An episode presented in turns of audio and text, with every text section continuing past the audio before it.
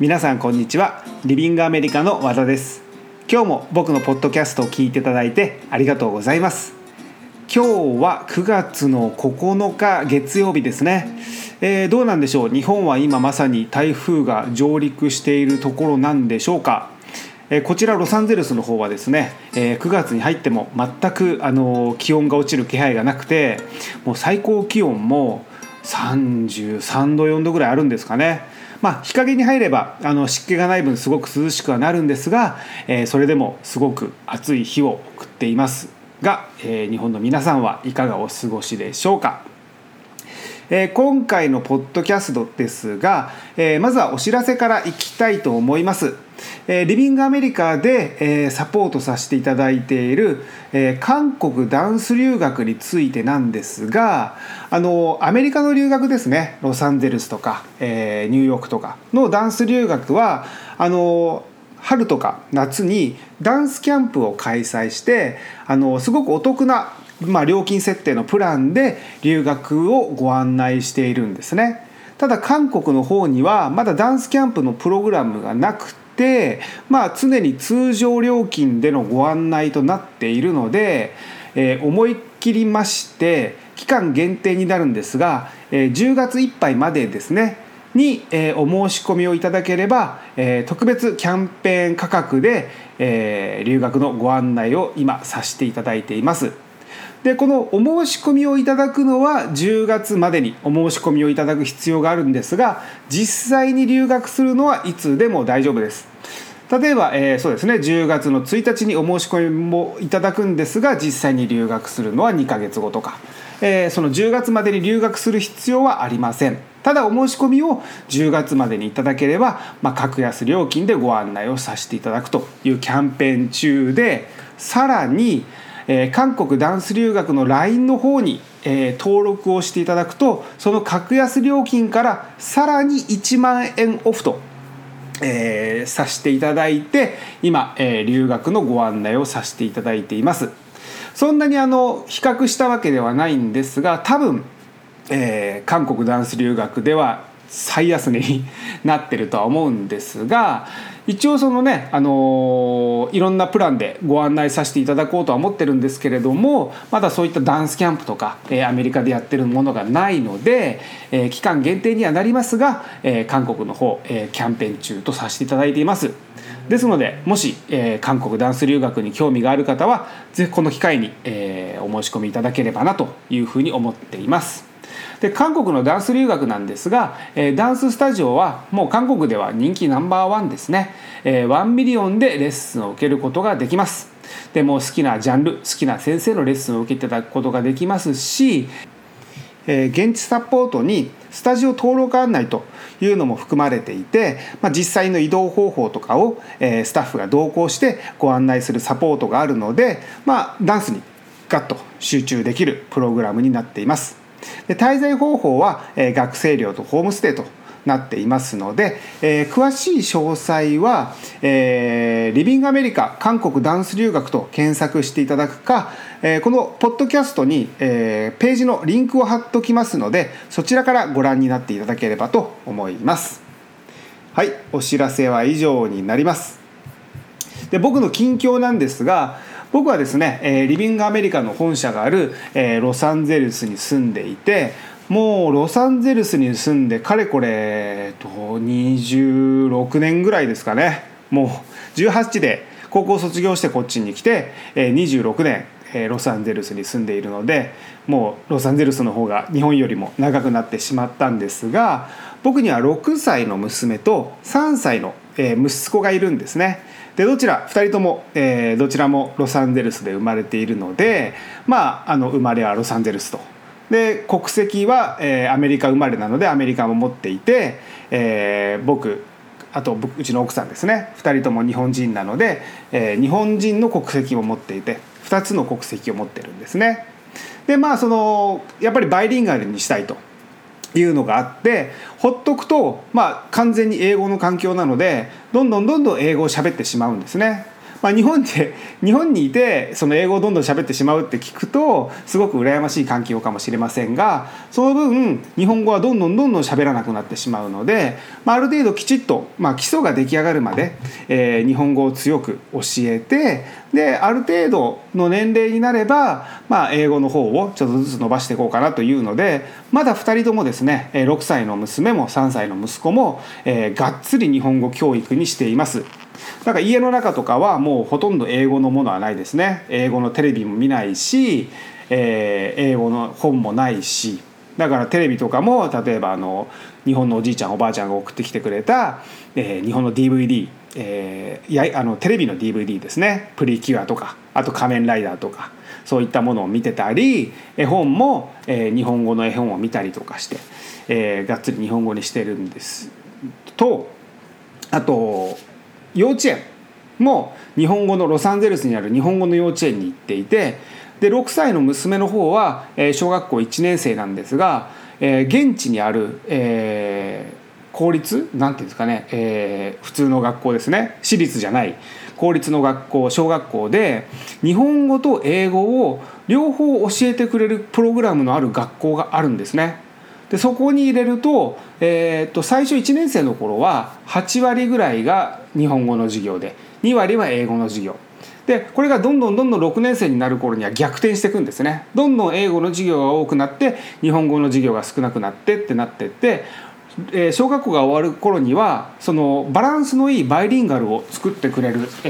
すごくありがたい、日本人からするとすごくありがたい小学校があるんです。しかも私立ではなくて公立なので、普通の何ですか、私立校のお金もかからずに、まあ、小学校なのでお金はかからないんですよね。授業料はなしで、入ることができると。でうちの娘はそこに通っています。なのでその娘はそういった日本語の環境で、息子も、日本語の幼稚園に通っているので、まあ、2人ともまだまだ日本語が強いというかバリバリ日本語が強いんですが、まあ、そんな6歳の娘がですね、ピアノのレッスンを始めたんですね。でまあ、当然先生はアメリカ人なので、もう英語で全然そのレッスンが進んでいくんですが、まあそのね、先生が言ってることが 100% 理解していないなりに頑張って、ピアノを弾いてるんですね。で先生もうちの子があんまり英語がわからないというのも分かってくれているので、あんまり理解してないなっていう時でもそんなに追求せずに、レッスンを進めてくれるんですね。ただまあ先生のしゃべる英語は全然優しくないというか、全然ゆっくり喋ってくれないので、すごい普通に喋ってて、本当にうちの子分かるかなっていうぐらいのスピードで喋ってるんですが、まあ子供はね、基本的には全員天才なのでどんどん吸収していくんですね。で僕もたまに娘のレッスンに付き添って見てるんですけれども、僕は聞き取れるんですよ。先生が何を言ってるか聞き取れるんですが、聞き取れても何を言ってるかわからないんですね。でその理由は単語を知らないんですよ。だからこの場合で言うと、ピアノの、まあ、専門用語、まあ、音楽の専門用語って言ったらいいんですかね。僕が知ってる音楽の専門用語はトーン記号とピアニッシモとあとフォルテシモぐらいですかね。この3つぐらいしか知らないので、まあそもそもトーン記号も、英語では何て言うんですかね、トレブルクレフっていうんですかね、で言いますし、でそれトレブルクリフって言われても僕は何のこっちゃさっぱり分かりませんし、でこの前聞いてたらピアノって言うんですね。で多分ピアニッシモのことか、まあ、ピアノっていう専門用語があると思うんですけど、まあ、弱く弾けみたいなことを言ってるんです。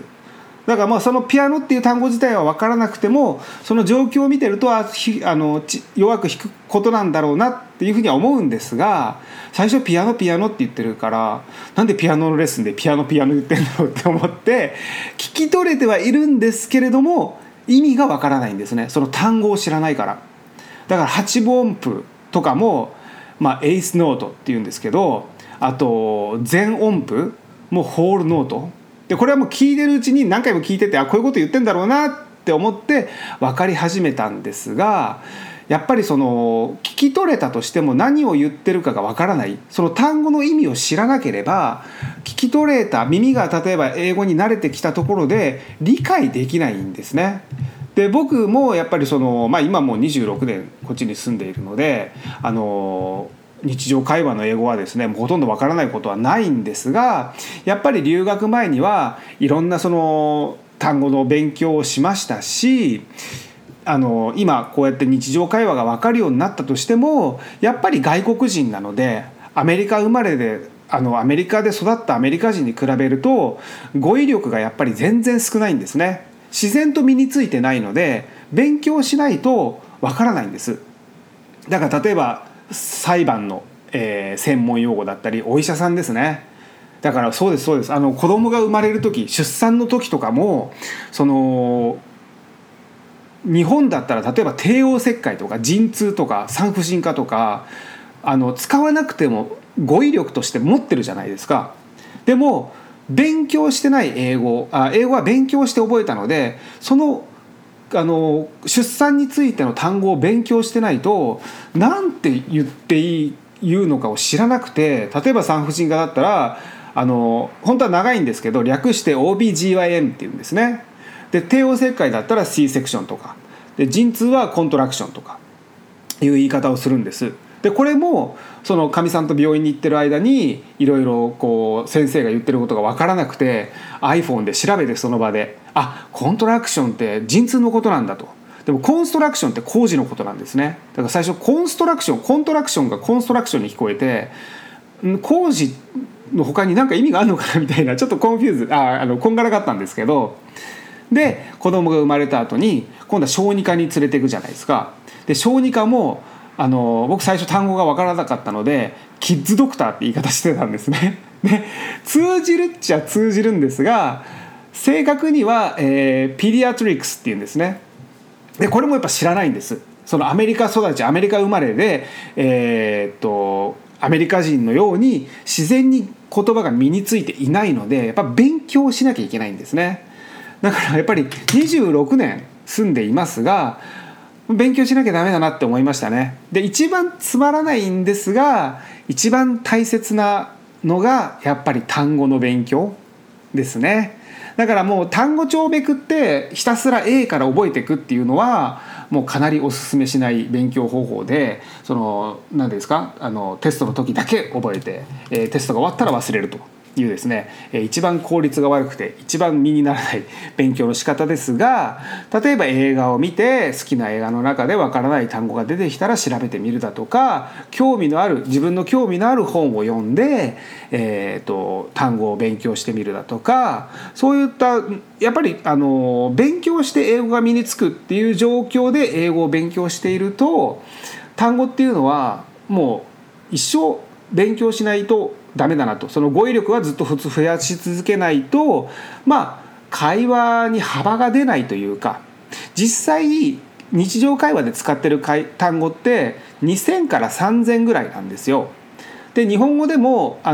そんなに自分が使ってる言葉って多くはないんですね。ただその使ってないけれども自分の基盤にある語彙力っていうのは結構あるんですよ。15000ぐらいあるんですかね。英語よりも日本語の方が全然多いんですね。日本人の方がもっとたくさん語彙力を持ってるんですが、そういう選択肢の中から喋ってる言葉っていうのは 2,3000 しかない。それだけで喋ってる言葉に比べてやっぱり幅があるというか、やっぱ深みがあるというか。で実際そういうシチュエーションになった時、例えば出産だとか、娘のピアノレッスンに行った時とか、そういう時にすごく役に立つので自分もこれからまた、英語の単語の勉強していこうかなというふうに思っているところです。すいません、自分の近況がですね思ったよりも長くなってしまいました。それでは早速今日のトピックに行ってみたいと思います。今日のトピックなんですが、ダンス留学生ゆいさんに留学体験のインタビューをしてきましたになります。で今回はですね、ロサンゼルスの方で開催した、ダンスサマーキャンプに参加していた、ゆいさんですねのインタビューをお届けしたいと思います。でゆいさんは、1ヶ月のサマーキャンプで、ロサンゼルスのダンススタジオのミレニアムと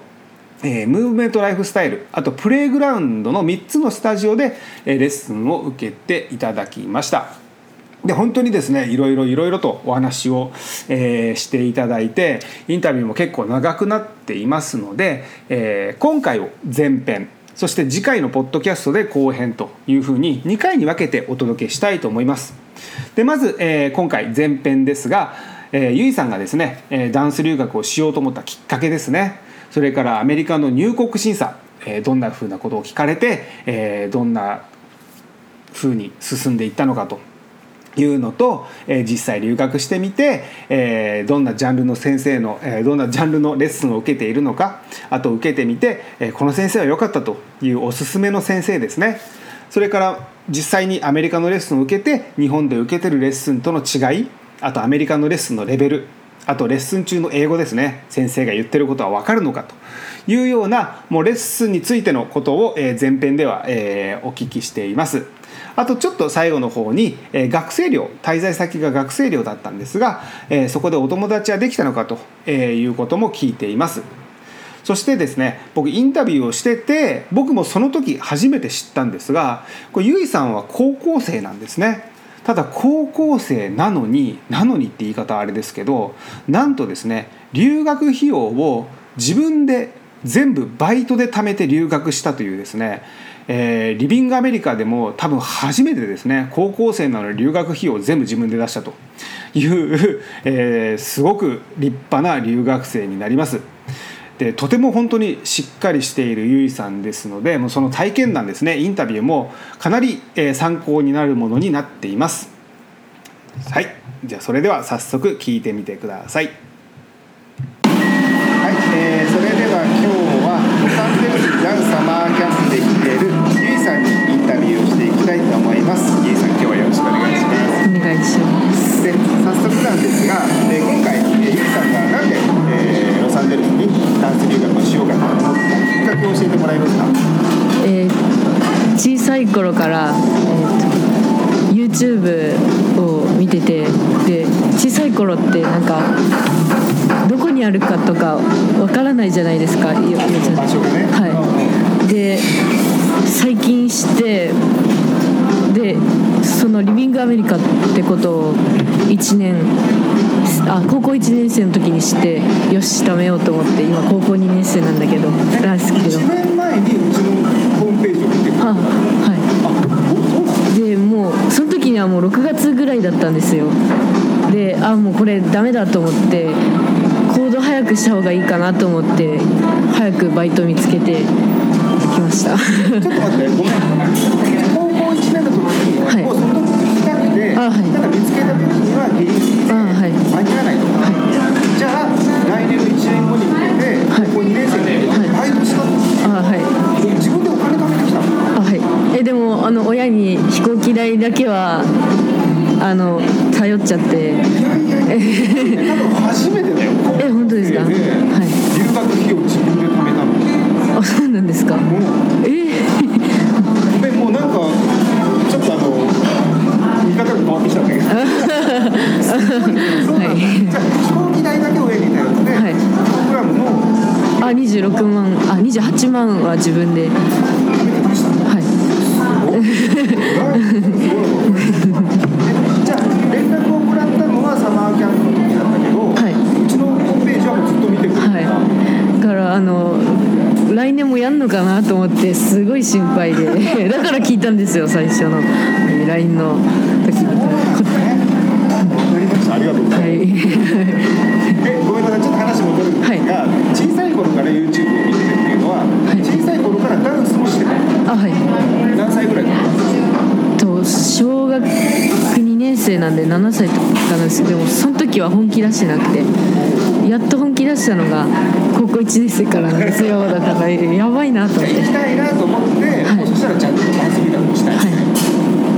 で7歳の時は例えば自分で何か踊りが好きだったとか、はい、お父さんお母さんがダンスやってみなよみたいなので連れてってくれたとか、なんかやってみなよみたいな、なんか家の近くに本当もう1分ぐらいであったんで、はい、でもお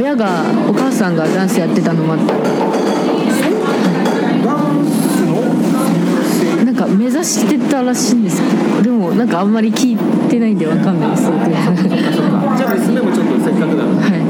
ていうので、でも好きで今までずっと来て、はい、本格的にやり始めて、はい、今ロサンゼルスに来て、ね、はいはい、すごいね、はい、そうか。うちのホームページを見てもらった時に、はい、行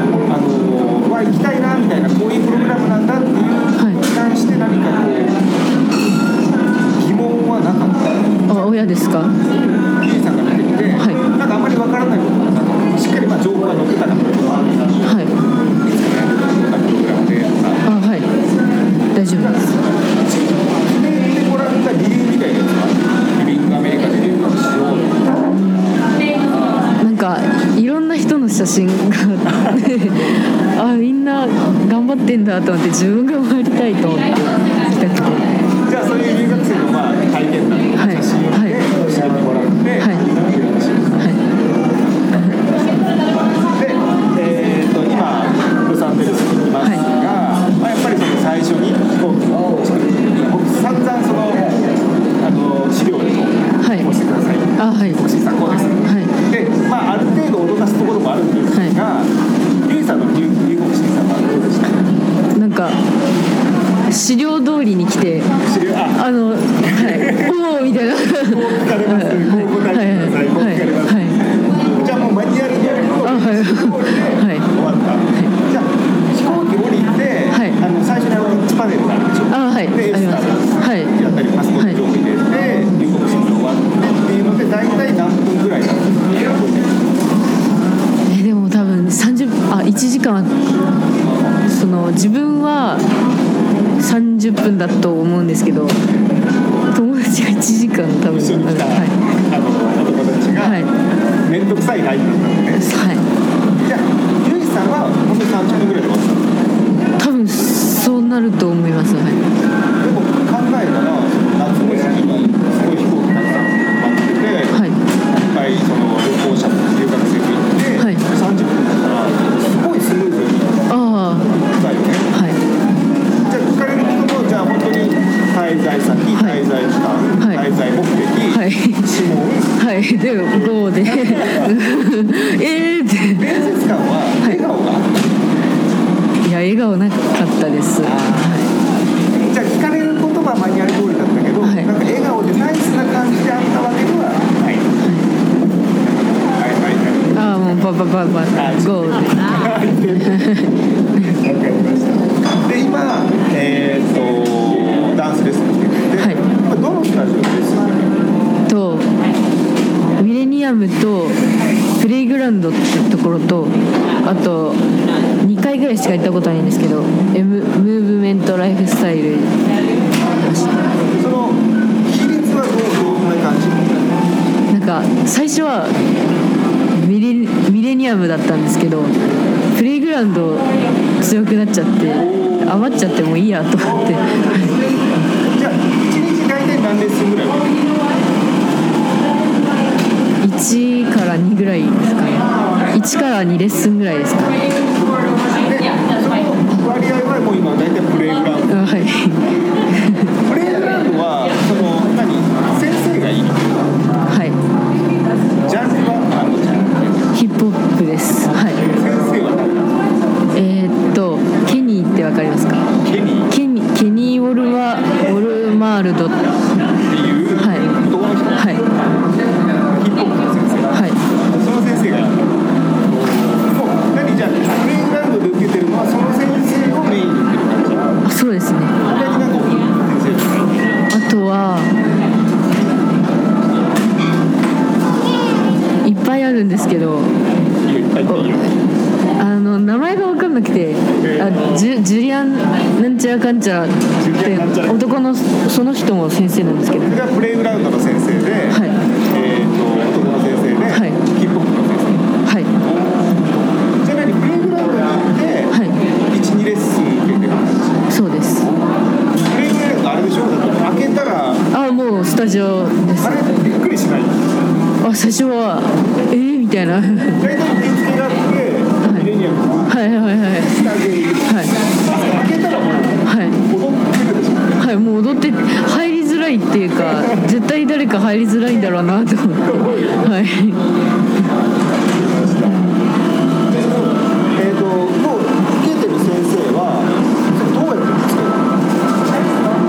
やっぱり寮の友達の連れで、あこの人めっちゃいいと思って。じゃあ日本でいろいろ調べたわけじゃなくて、はい、こっちに来て、はい、情報を収集があって、はい、でじゃあ受けてみようと思って、はい、先生が、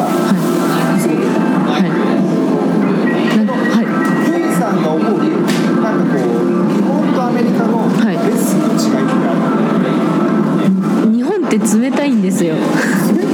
なんかいつもスタジオ行くとき目線が怖いんですよ日本って。バチバチしてる。あはい。なんか冷戦みたいななんかなんか喧嘩してないけどなんかみたいな。それが嫌で、でもアメリカってそういうのなくて。ないよ。はい。なんかほんわかしてはい。ウェルカムみたいな。そうなんだ。じゃあ雰囲気的に受けづらさがある。は日本でいつも憂鬱なんですよ日本の行ける時はいじゃあまあこっちは受けやすい、はい、レベルとかはどうかな、やっぱこっちの方がパッションっていうかラーみたいなうおってあれはその先生のレベルが高いとか生徒もレベルが高いとかどっちがレベルがやっぱりアメリカが全部高いっていうか、うんはい、じゃあレッスンのレベルも高いし、はい、生徒さんのレベルも高い、はい、それはユイさんにとってはちょっとこうひるんでしまうのが受けがいがあるレベルが高いってやろうって思う、あやってやろうって思いました下手くそですが相手してお金だめなんだよはいはいで今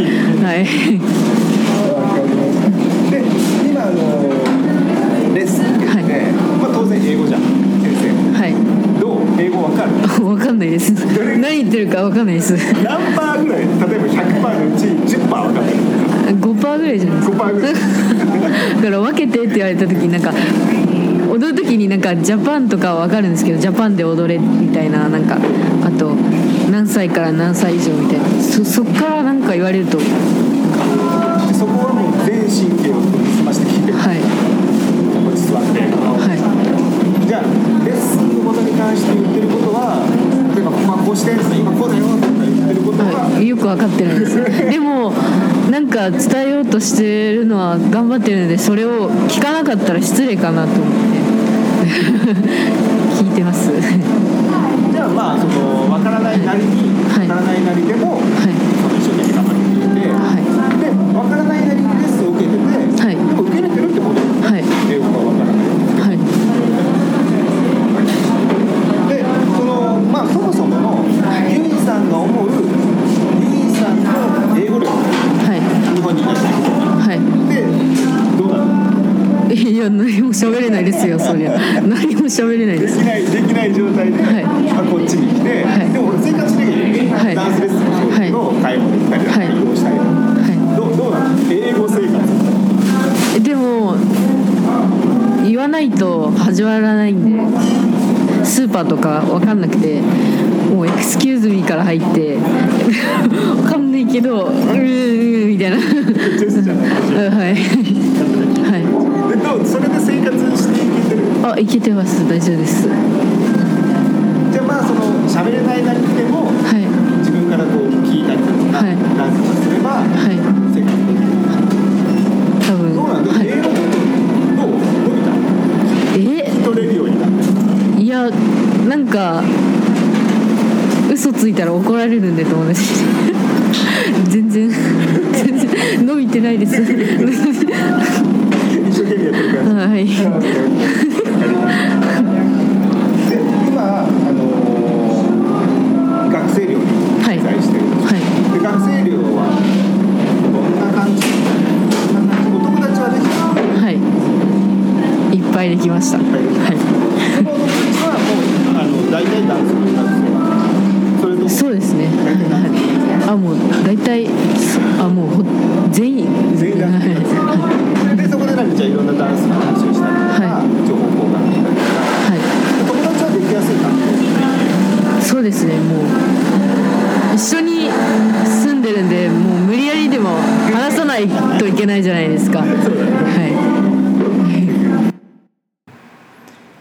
はい、途中になりますが、今回前編のゆいさんのインタビューは以上となります。いかがでしたでしょうか。後半ですね、は次回のポッドキャストでお届けさせていただきたいと思います。で最後にですね、もう一つだけお知らせがあるんですが、リビングアメリカではメール、LINE で、留学のお問い合わせをお受けしています。で今ではもうほとんど LINE で、お問い合わせいただくことが多くなったんですが、ただやっぱり直接話して留学の相談がしたいという場合もありますので、その場合は渋谷でのカウンセリングか、あとお電話でのカウンセリングで留学のご相談をお受けしています。で渋谷の方にいらっしゃれる場合であれば、日本のスタッフがカウンセリングをさせていただいてるんですが、ちょっと立地的に地理的に難しいという場合であれば、僕がロサンゼルスですね、本社ロサンゼルスの方からお電話を差し上げて、留学のご相談をさせていただいています。でどの方法でもご相談は無料となっていますので、お気軽にお問い合わせください。はい、今日の内容は以上となります。いつも僕のポッドキャストを聞いていただいてありがとうございました。